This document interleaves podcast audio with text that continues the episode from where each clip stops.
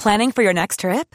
Elevate your travel style with Quince. Quince has all the jet setting essentials you'll want for your next getaway, like European linen, premium luggage options, buttery soft Italian leather bags, and so much more. And is all priced at 50 to 80% less than similar brands. Plus, Quince only works with factories that use safe and ethical manufacturing practices. Pack your bags with high-quality essentials you'll be wearing for vacations to come with Quince. Go to quince.com slash pack for free shipping and 365-day returns. Millions of people have lost weight with personalized plans from Noom. Like Evan, who can't stand salads and still lost 50 pounds. Salads generally for most people are the easy button, right? For me, that wasn't an option. I never really was a salad guy. That's just not who I am. But Noom worked for me. Get your personalized plan today at Noom.com. Real Noom user compensated to provide their story. In four weeks, the typical Noom user can expect to lose one to two pounds per week. Individual results may vary. On DAB Plus, online, via the Talksport app, and on your smart speaker. Women's Football Weekly with Faye Carruthers and leading guests from the world of women's football. Cuts back onto her right foot oh. and finds the net! On Talksport 2. Welcome to Women's Football Weekly. It was a spectacular FA Cup final at Wembley with both Manchester City and Chelsea delivering the goods in front of just over 49,000 at Wembley. He grabs the handle, she turns, they wait, she takes the lid off, she gives one to Millie Bright. They look up, thrust it into the sky. It's a blue day at Wembley. City pushed Chelsea all the way, but in the end, it was Super Sam Kerr that won it again for Chelsea. Now there's a mistake by Kennedy, and Kerr has got round the back, and she's charging towards goal. And it's only Alex Greenwood between her and the goal. She gets into the area, right-footed shot, takes a deflection, and it's there. Ellen White may have been on the losing side, but we'll hear from England's record goal scorer ahead of the Euros. We, we want to make the country really proud. We want to make our family and friends proud. We want the whole kind of country to get right behind us and support us and you know feel that real buzz. We'll also be rounding up some transfer news and looking ahead to the European Championships. This is Women's Football Weekly, National Radio's only dedicated women's football show. Women's Football Weekly with Faye Carruthers. Hi, I'm Leah Williamson from Arsenal Women and you can follow the WSL on TalkSport too.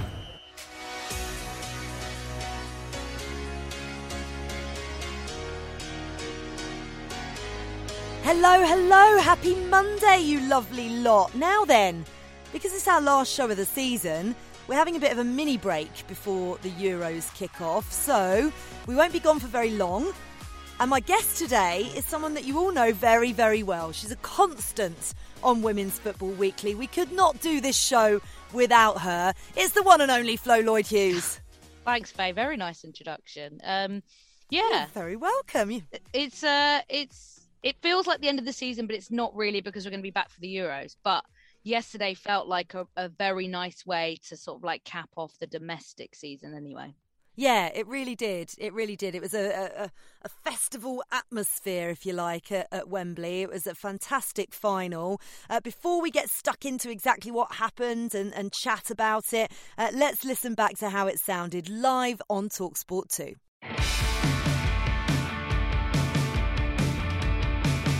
Here it's a knockout showdown with doubles the prize. Chelsea looking to complete a WSL, an FA Cup double, City looking for a cup double, and we are underway. Bright then tries to get across it, it takes a little deflection, it goes high and into the net. Millie Bright celebrates her first goal of the season. And what a time to score it! Runs up against Bright now, Hemp, but cuts in right footed, curls it towards the far post, and scores a brilliant FA Cup final goal.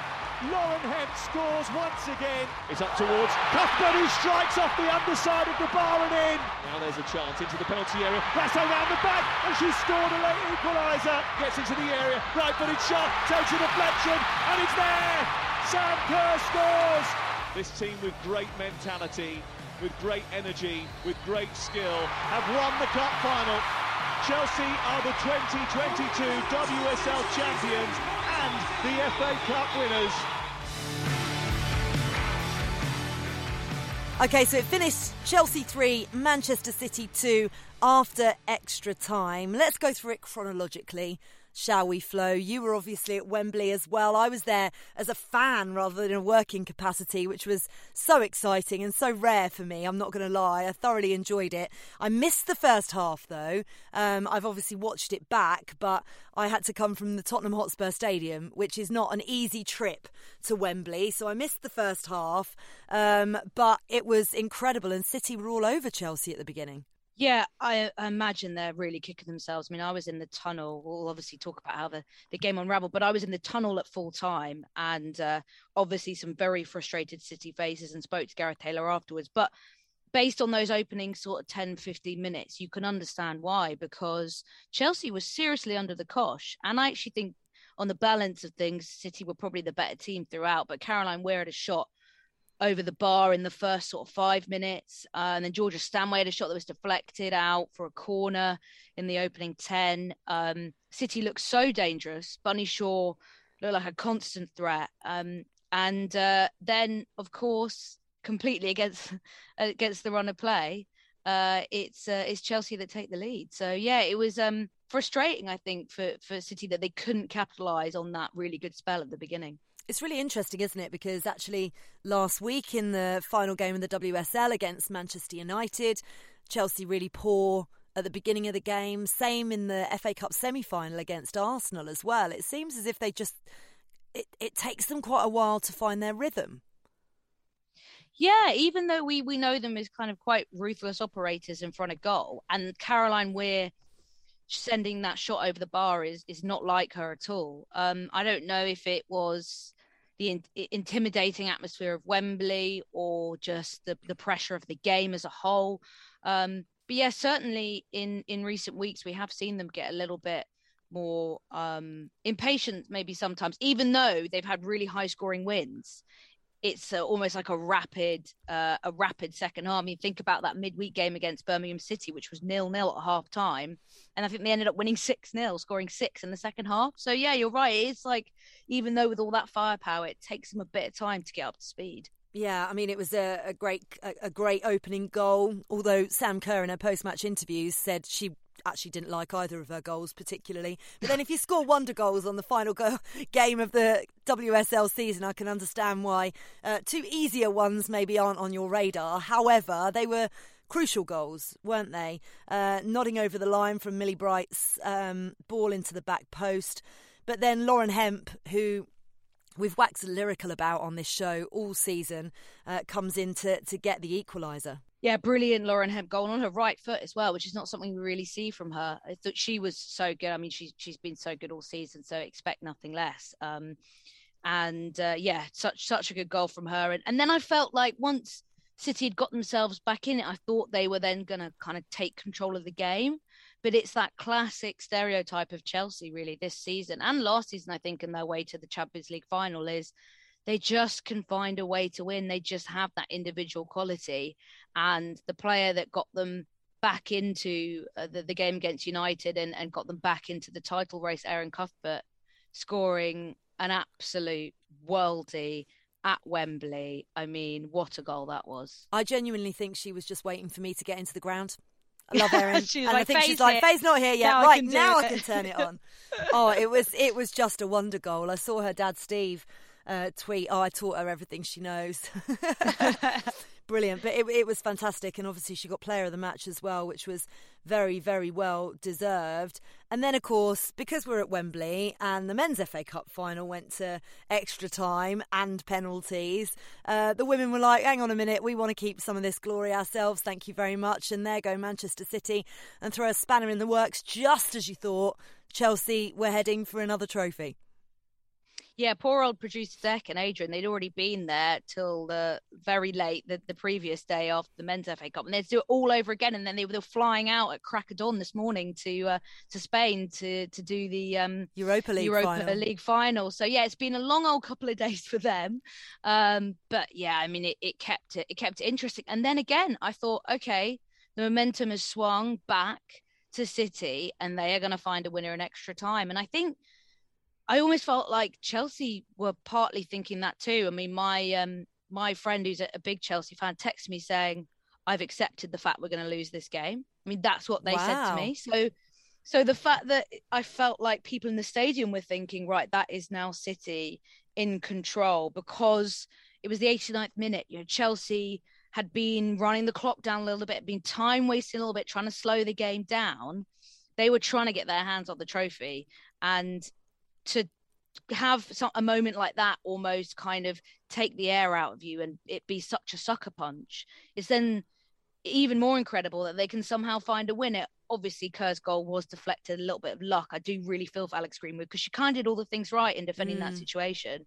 She was really unlucky and obviously gutted, fell to the to the turf just in in absolute agony. Um, but it's just Chelsea, isn't it? It's just Chelsea. It's what they do. It's like you said, it's a scrappy goal from Kerr but they just get it done. They find a way to win, and of course, a little bit of revenge for the for the League Cup final as well, which Manchester City won three one earlier in the season. Uh, let's hear from everyone involved, shall we? Chelsea manager Emma Hayes, full of praise for her side, but also she couldn't wait to go out and celebrate. Cannot wait to have a drink. I'm being honest, that was epic. That was two phenomenal teams. Women's football really wins today, and I've been saying it for a long time. My team have got that little bit of extra, and they showed again today. They do. I, have huge respect for them when they got a player like Lauren Hemp. Can change games in a minute.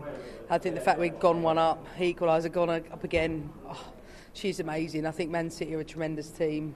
I think for us today, uh, that's all about the dressing room and what we're about. Manchester City boss Gareth Taylor grateful of his team's effort despite the result. I thought we dominated most of the most of the 90 minutes and even the extra time as well. But a feeling of pride, a, feel, a real feeling of pride. You know, we've done a lot in the second half of the season. We have achieved achieved a lot. I was proud of the way the players handled themselves today and played and, and fought back. Unfortunately, we just couldn't quite get ahead um, for all of our dominance.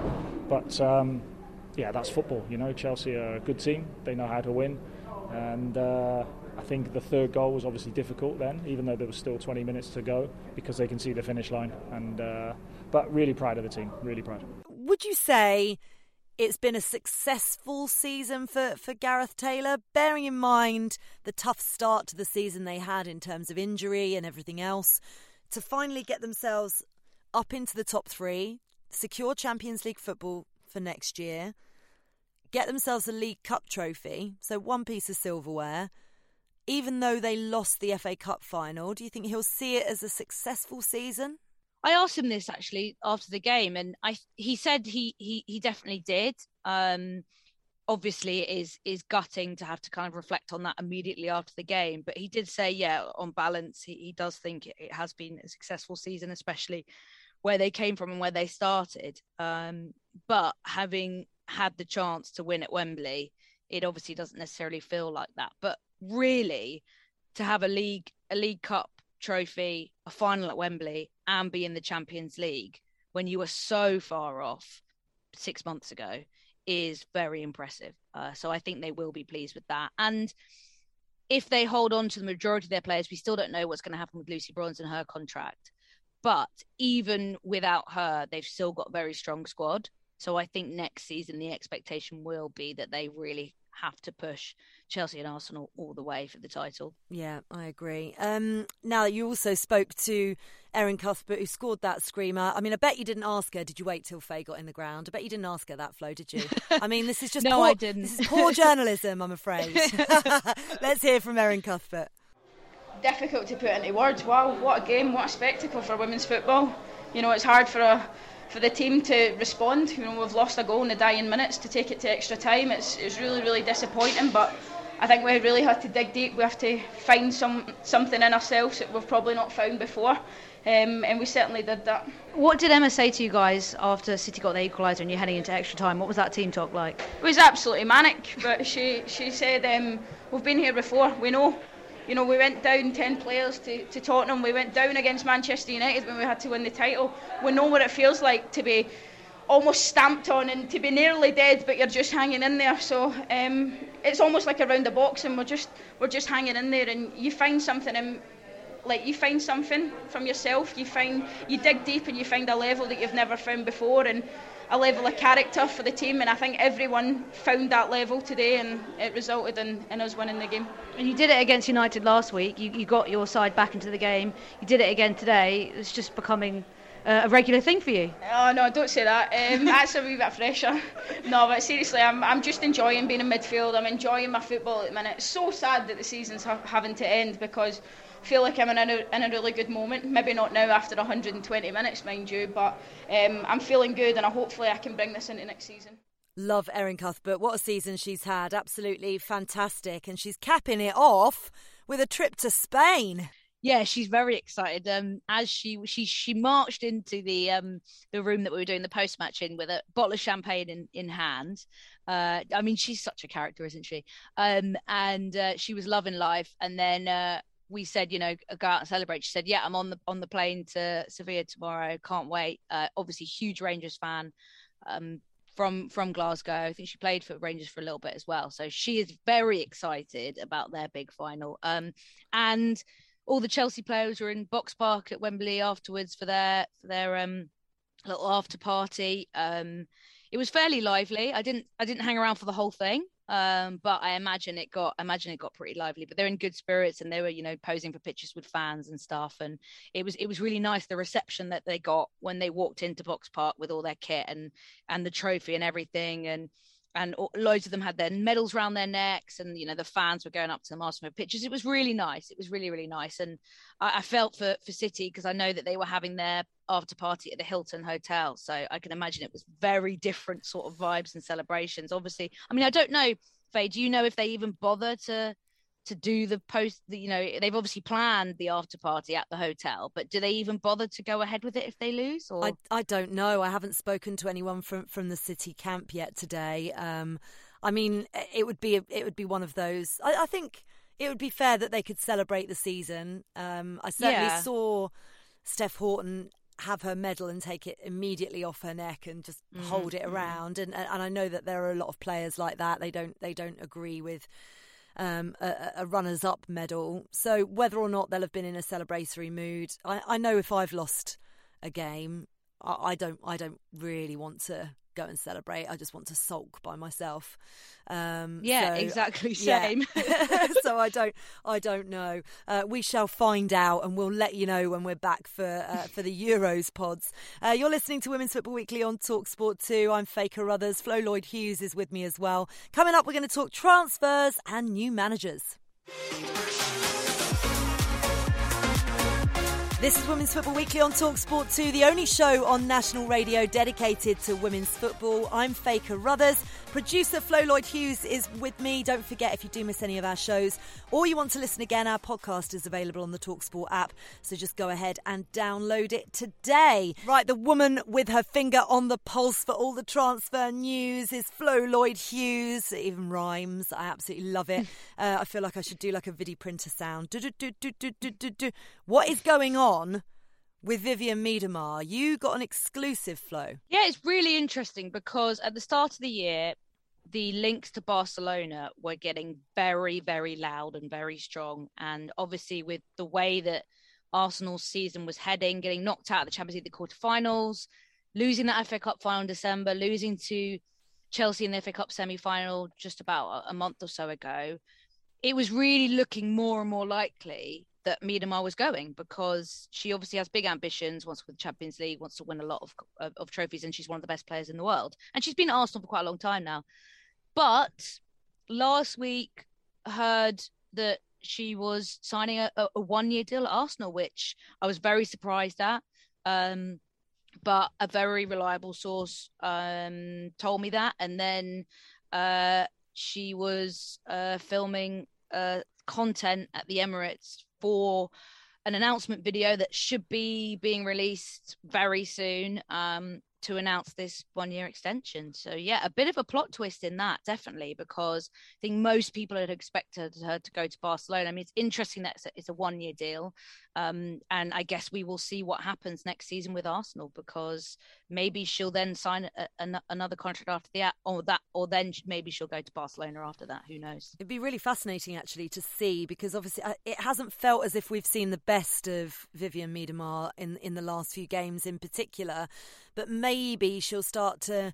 Uh, now she knows that her future is sorted for at least the next year. Maybe we'll get the, the, the Miedema of old, and then that wonderful partnership between her and Stina Blackstenius can can do amazing things for Arsenal next season. Yeah, I think we, we, we saw some some of the potential of that when Blackstenius arrived. I think Miedema herself has said that she loves playing in this deeper role. Um, but I don't know if we do see the best of her in it. I think her and Black Blackstenius are forming a great partnership, but the typical Miedema that we know and is so effective is very different when she plays in that partnership and plays in a deeper role. So it'll be in, interesting to see what happens next season. Um, but Arsenal really do need to add a bit more to their defence, I think, if they're going to be able to go deep into the Champions League and win the title next season because on balance of squads, Chelsea's defence is just far more superior. And they've been playing together longer.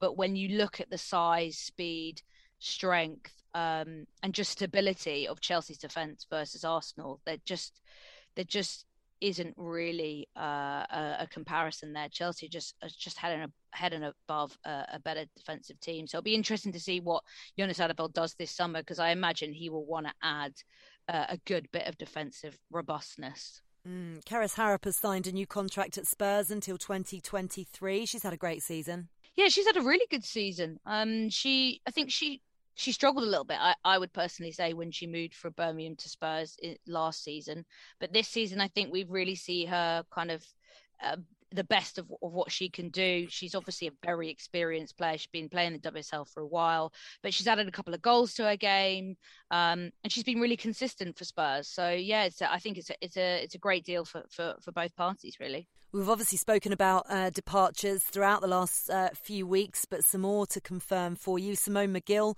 leaving Everton at the end of her contract. She's just been there uh, since June. A big clear out at Brighton. Aileen Whelan, Fliss Gibbons, Danny Bowman, and Emily Simpkins, Danique Kerkdijk, and Inessa Kaagman all leaving. Uh, their contracts up in June. And then another big clear out as well for West Ham. We obviously know Gilly Flaherty, um, her time there has come to an end, but they've also confirmed Lois Joel, Anna Leat, Katarina Svitkova, and Zaneta Wyne will all leave the club when their current deals expire in the summer. So big clear outs, and I, I expect throughout the Euros and, and beyond, we're going to hear a, a lot of movement. Yeah, it's really interesting, especially with West Ham, because obviously with Olli Harder leaving, who I think does such a good job at West Ham. I think he was one of my managers of the season, to be honest. And and Paul Konchesky staying, I think we're it's not surprising to see so much movement uh, with a lot of players either not getting new contracts or turning it down. I think in the case of Katerina Svit-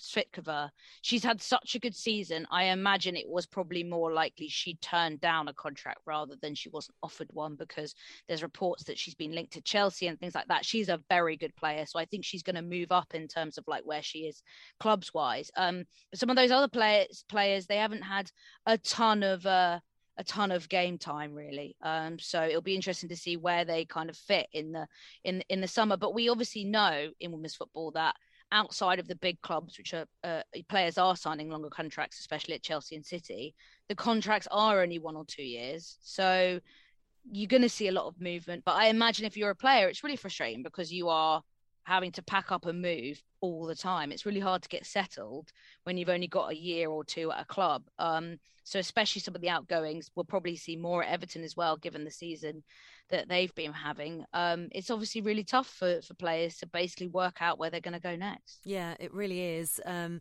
going to be fascinating to see what ambitions West Ham have because it feels as if they just float in that middle bit. They dally a little bit with the bottom of the of the table and then kind of stabilise and, and just sit in the middle. But I, would love to know what, what their ambitions are uh, going forward. It feels as if Championship side Lewes FC have amazing ambitions and would love to push in to the WSL because they have named Scott Booth as their new manager for the season. He's obviously got 30 years' experience playing and coaching football at the highest level, 22 caps for Scotland himself, managed youth sides, and then joined Glasgow City in the Scottish Women's Premier League, where he led them to where he led them to six consecutive uh, league titles, two Scottish Cups, one Scottish League Cup as well. He obviously went to Birmingham um, at some point. But yeah, he takes over on a two year contract from Craig Gill,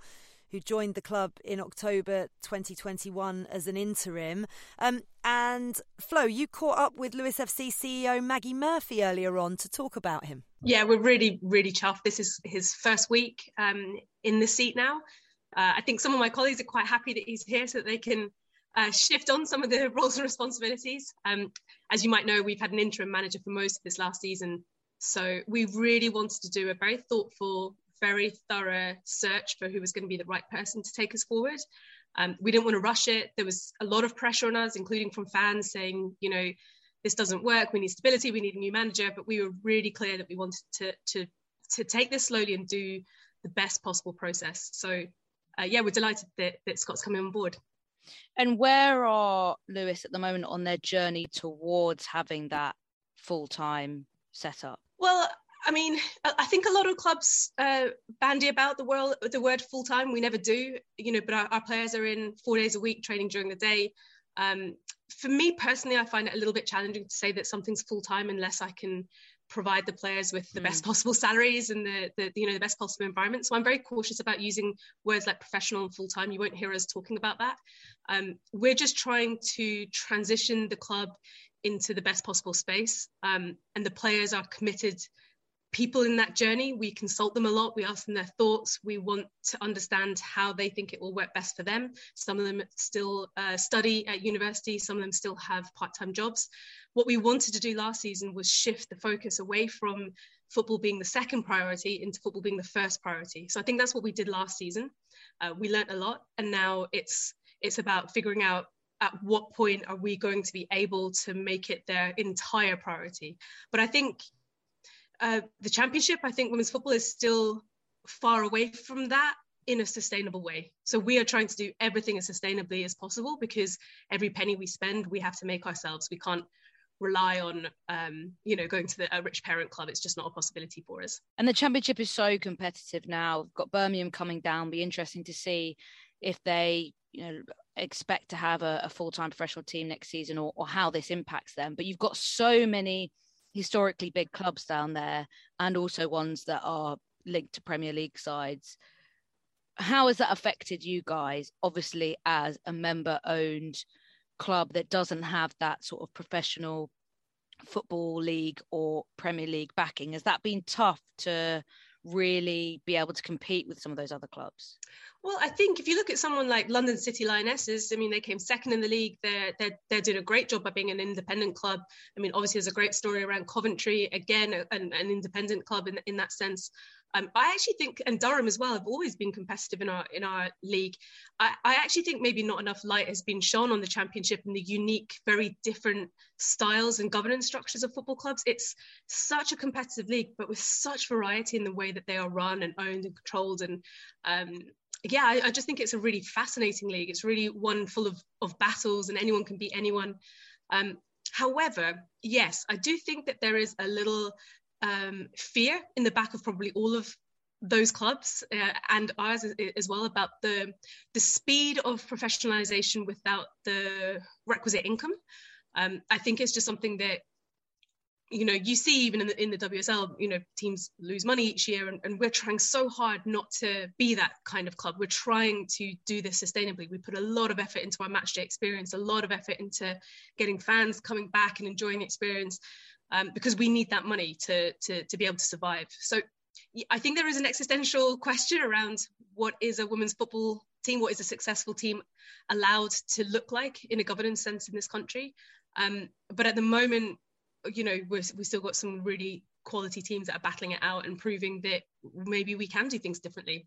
But it's all about it's all about the environment that's created for us. So the more that the FA is able to create an environment where small clubs are allowed to thrive and can thrive, and that the speed of change isn't too much for us to not be able to catch up, as long as we can manage that effectively and have a real focus on sustainability, I think you know, we should be fine. At any time, though, obviously a club can turn on a tap and, and, and drown us out, I guess. Great appointment. Lovely to hear from Maggie Murphy. Right, you're listening to Women's Football Weekly on Talk Sport 2 with Faye Carruthers and Flo Lloyd Hughes. Next up, we're going to look ahead to the Women's Euros.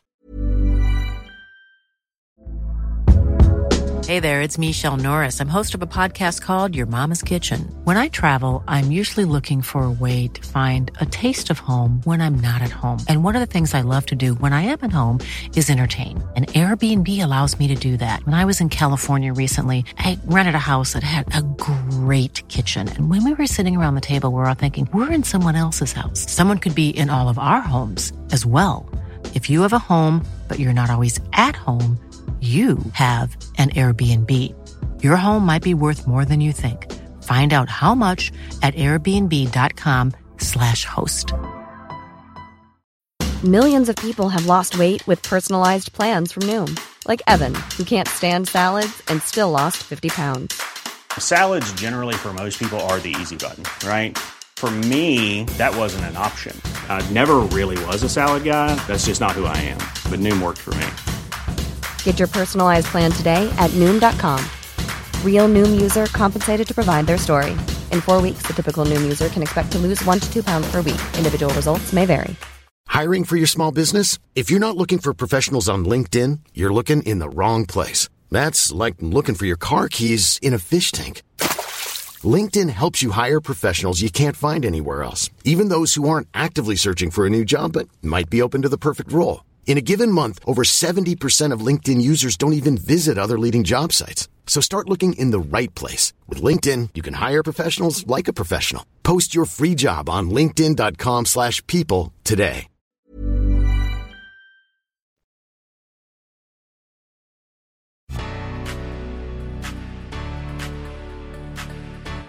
You're listening to Women's Football Weekly on Talksport 2, the UK's only national radio show dedicated to women's football with me, Faye Carruthers, and producer Flo Lloyd Hughes. Don't forget, if you do miss any of our shows or you want to listen again, our podcast is available on the Talksport app, so just go ahead and download it today. Now then, Big things coming across the Talksport network this summer because we have live coverage of the 2022 Women's Euros on both Talksport and Talksport 2. We have live England games on Talksport. England Austria kick things off at Old Trafford on the 6th of July. Very exciting. Cannot wait to bring you all the action from a home Euros. And earlier on this week, Talksport's Bradley Hayden caught up with England's record goalscorer Ellen White to chat to her about this summer's tournament on home soil. Yeah, obviously it's, it's, it's incredible that you know all the group games for England have been completely sold out, which is you know phenomenal, and it it shows that you know people really want to come and, and watch women's football and and support the game really, which is which is amazing. Obviously, it'll be amazing if selected. The, the squad obviously hasn't been announced, so um, yeah, um, trying trying everything to obviously be selected for England. I think it would be uh, an amazing occasion really, and I think you know um, you know when when we've had the squad together, you know we we want to make the country really proud. We want to make our family and friends proud. We want the whole kind of country to get right behind us and support us and you know feel that real buzz um, which you know the the men had uh, which will be in, incredible to have that feeling. So uh, yeah i think it's it's having that back in uh, will be incredible. And the fact that it's at a home home euros it'd be like having a 12 person out there. So uh, yeah it'd be really exciting I spoke to Sarina Wiegman for the first time the other week, and she she tapped into exactly what, what you were saying there, and was saying she really wants the fans to come on a journey with with the team this summer. It's the first time I've spoken to her, and I couldn't help but feel really sort of infectious. I could see that a really infectious character from her coming across. I mean, what, what's she been like to to work with so far? Yeah, I think she's she's been been great for us. You know, she she came in and you know she she's a real leader for us. Um you know we we understand the philosophy that you know she's very detailed in in what she wants from the team but she's you know really supportive wants the the team to grow and develop. And that's what's you know happened to this team since she came in in September is each game and each camp you know we've worked on something different and wanted to develop and you know a different uh, part to the philosophy that we want to kind of uh, showcase really and want to really understand as a group and you know it's it's basically for us to to peak come the euros so um you know she's she's a a really great coach really supportive and um you know we're we're really lucky to have her to be honest so uh, yeah it should be exciting Absolutely. I mean, if England were able to, to lift the trophy or even just to join the extended run in the, in, in the competition this summer, just how much do you think this is going to do for, for women's football in this country? Yeah, obviously we really hope that you know it encourages and and um, you know helps people to to really kind of involve themselves or throw themselves into into not necessarily just football but sport in general. Um, you know we know how much you know England and the UK love sport and you know for them everyone to kind of throw themselves behind women's football and really support the campaign and support the Euros will be amazing and to hopefully boost grassroots and encourage people to get involved in football or sport in general will be amazing this summer so uh, yeah hopefully everyone will be really proud of of the group and the team really where would you like to see the women's game in maybe five or ten years' time? Uh, good question, really. You know, you I, I obviously want to see the game keep developing and growing, and you know, for it to be really accessible and so easy for people to watch it. The visibility is the main thing, uh, really. So, um, you know, if people are able to just turn on their TV and be able to watch any type of sport, women's sport would be incredible. Really, we we felt that in the 2019 19 World Cup that people just turned on the TV. They said they preferred to watch us than Coronation Street, which I was really happy about. Um, so uh, I think that is it's all about that visibility, and I think you know having it on Sky Sports is great, but BBC, ITV, you know anywhere, you know social media, talk sports like yourselves. You know what I mean? Just having that accessibility to, to sport and women's sport is is so important for the game to encourage more people to get involved and for more people to to be able to witness and see it. Um, yeah, I'd love to see it. It'd be amazing. England women's record goal scorer Ellen White uh, speaking there to Talk Sports. Bradley Hayden. I tell you what, Flo, I am beyond excited about this tournament this summer. I feel as if it's something we've been talking about now for such a long time. It was, t- it was 2019, I went to the 100 day countdown to the tournament, and obviously it was postponed until this year because of the pandemic. Um, but all the planning comes to this, and I can't wait. Yeah, I think it was 2017, 2018 when the tournament was awarded um, to England. So, yeah, it's been a long old journey, hasn't it, to get here? Uh, but it's very, very exciting. I think also being at Wembley yesterday for the cup final, I think really added to it because it made me think, wow, you know, in a, in a month, in a couple of months' time, we could be here watching England. I mean, I'm obviously getting ahead of myself, but we could be here watching England in a in a European final, and that would be huge. So yeah, I got very excited yesterday thinking about that um, and thinking about the tournament as well. I think it's going to be a brilliant tournament. Yeah, I do as well. And so many more eyes and ears on women's football as well. So many of these games sellouts already. Um, yeah, it's just going to be absolutely fantastic. Uh, just let's think, keep our fingers crossed we get a good English summer so that everybody can be basking in the sun in the fan parks if they're not at the games. I, why? Why? I was saying this yesterday. Uh, why is it always bad weather on the Women's FA Cup final? Yeah, day? I know. It's so weird. I don't get it. And it was in December, and that delay. Obviously, it was December, but that delayed final rained all day. And then uh, similarly, I think the last one with fans we had in 2018, the Manchester City West Ham final, was freezing cold in May. It's ridiculous. Um, so I don't know what it is, but we need to make sure that we please have some good weather for the Euros. That's all I want. Yeah, I, I, turned up to Wembley looking like a drowned rat. Honestly, I'd, I'd had to walk all the way to Seven Sisters from Tottenham Hotspur Stadium. It's ridiculous. Uh, Talk Sport, as a reminder, will be bringing live commentary of all of England's Euros games and Northern Ireland's matches as well. We'll also have extensive coverage of the whole tournament, and of course, we'll be covering everything on Women's Football Weekly as well. You are listening to Women's Football Weekly on Talksport 2. I'm Faye Carruthers alongside producer Flo Lloyd Hughes. Next up, we're going to take a look at some of the best bits from the show this year.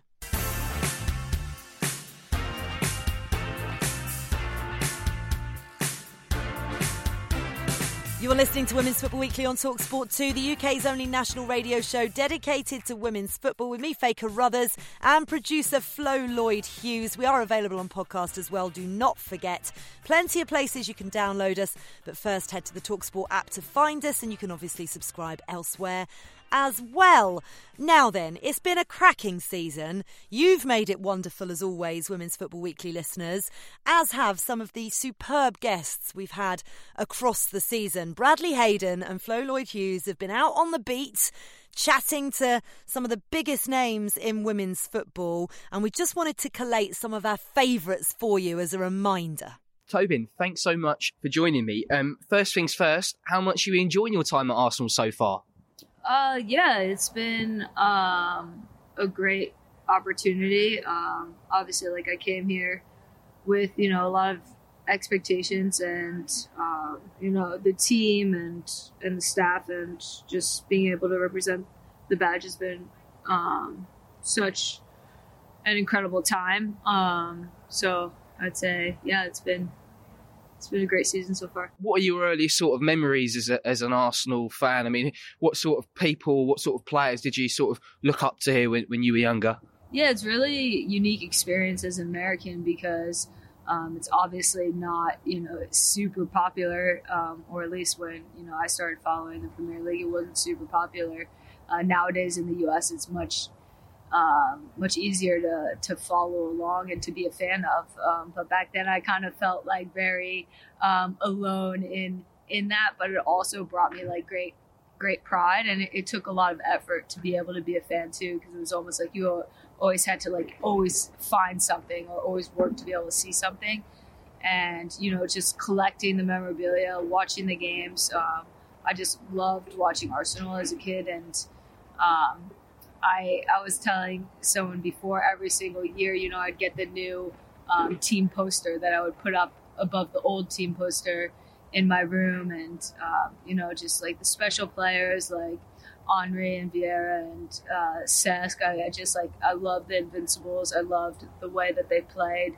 And and then the results that, that came with that style and Arsene, his philosophy was just brilliant. You know, like you think of players and of coaches that have changed the evolution of football, and you know this club is iconic for it. So um, obviously, like that started um, the way that I feel about the club and the way that I've I've continued. And now, you know, obviously, it's a unique and, and special experience to be here as as a fan. Absolutely. And, and growing up in the states, how, how did you get into to football when when you were younger?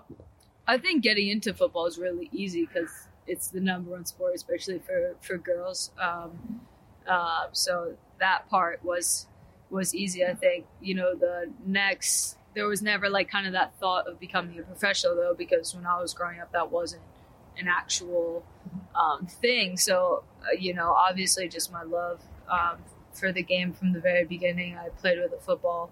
You know just continued kind of my career and it was almost like you know having the dream and living the dream at the same time because you you know the the women's game has continued to evolve really quickly um, and grown a lot. So thankfully, you know, I have the opportunities that I have. You know, being able to be a professional at a club like this, and you know, more and more opportunities. Um, hopefully, as the game grows, gives you know much much more you know many more dreams to to the next generation. Mm, absolutely. And and for yourself growing up, was there any particular players that you maybe looked up to or or tried to sort of model yourself on or tried to aspire to be like when, when you were younger? You know, not from the women's game, but you know, I was obsessed with uh, Brazilian football and um, particularly Ronaldinho and um, just the way that he, the relationship he had with the football, and you know, I I love players that when you watch them on the field, they do something unexpected or different than than what you would assume would happen in a situation. Um, so, kind of the innovators um, and the creators were always players that I was drawn to. Hannah, thanks so much for joining me. Um, first things first, a lot has happened since we last spoke. So, how much are you enjoying your your football this season? Yeah, no, it's it's been going well. I think, um, especially last month, it was just the cherry on top, really. So, um, I couldn't really ask for for it to go any better this season, but obviously there's a, more things that I want to achieve. So I've just got to get my head back down and keep going. You mentioned the, the, the cherry on top of the cake uh, recently. I mean, how proud a moment was that making your your England debut as as well? I, I can't believe it still. Um, whenever someone mentions it, I've just got a smile from ear to ear, and it's prob it's up there, and it's probably the the highest and most proudest moment I've had in my career so far. So, yeah, um, it's it's unbelievable feeling and most of it was a blur. I can't really remember a lot of it, to be fair.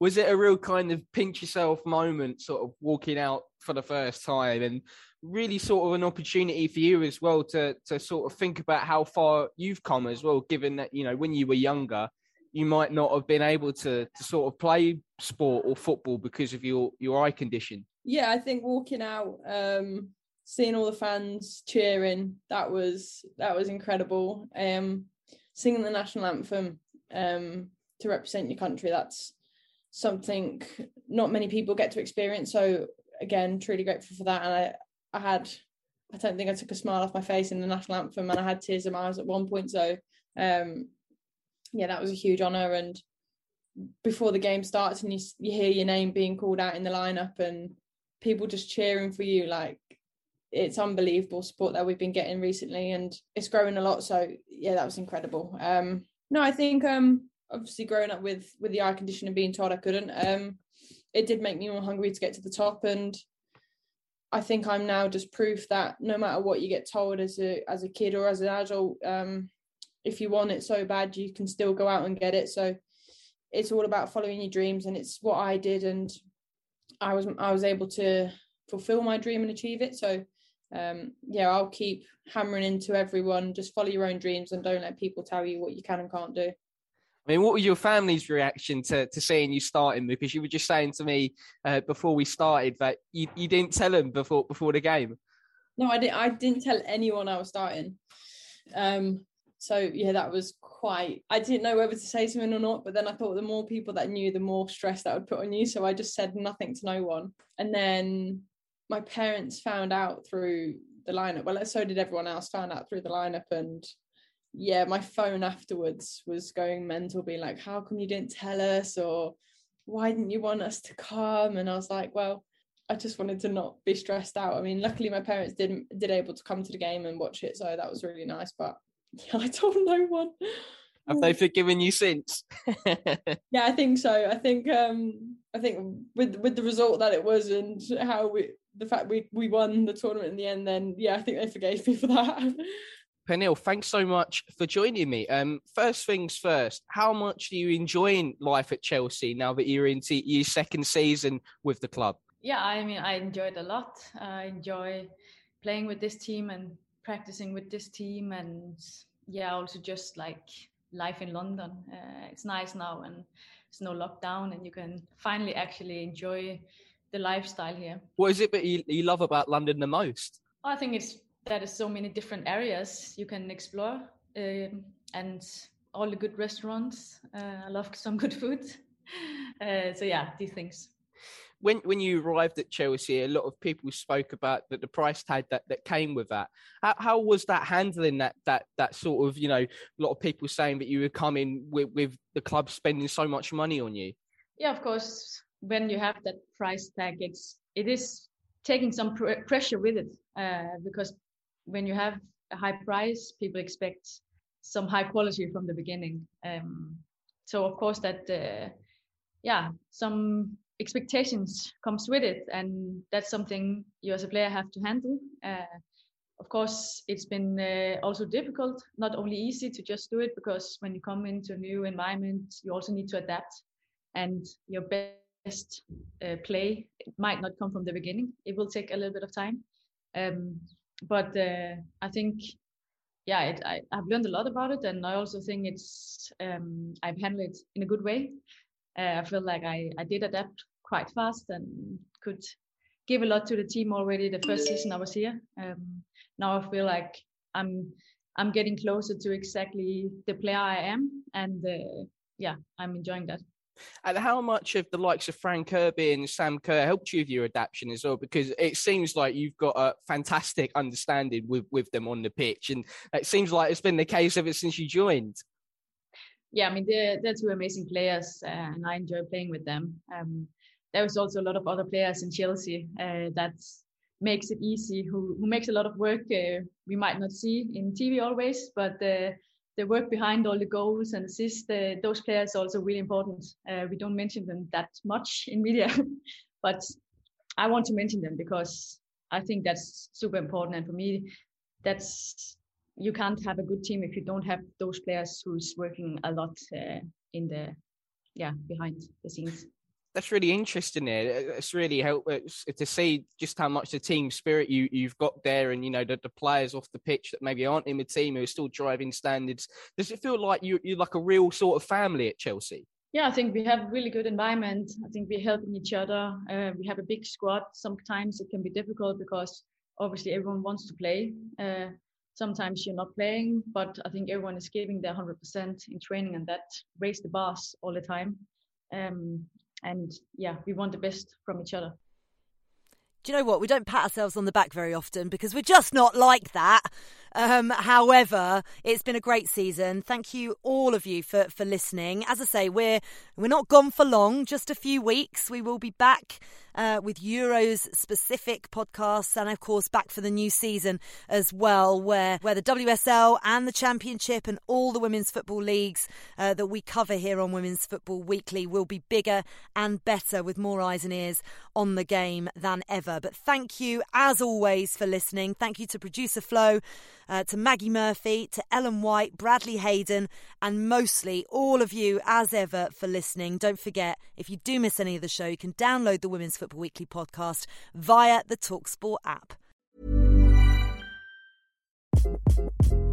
Hi, this is Craig Robinson from Ways to Win, and support for this podcast comes from Invesco QQQ, the official ETF of the NCAA. The future isn't scary not realizing its potential, however, could be. Just like on the recruiting trail, I've seen potential come in many forms as a coach. Learn more at Invesco.com slash QQQ. Let's rethink possibility. Invesco Distributors, Inc. Hey, it's Paige DeSorbo from Giggly Squad. High quality fashion without the price tag. Say hello to Quince. I'm snagging high-end essentials like cozy cashmere sweaters, sleek leather jackets, fine jewelry, and so much more. With Quince being 50 to 80% less than similar brands. And they partner with factories that prioritize safe, ethical, and responsible manufacturing. I love that. Luxury quality within reach. Go to quince.com slash style to get free shipping and 365 day returns on your next order. Quince.com slash style.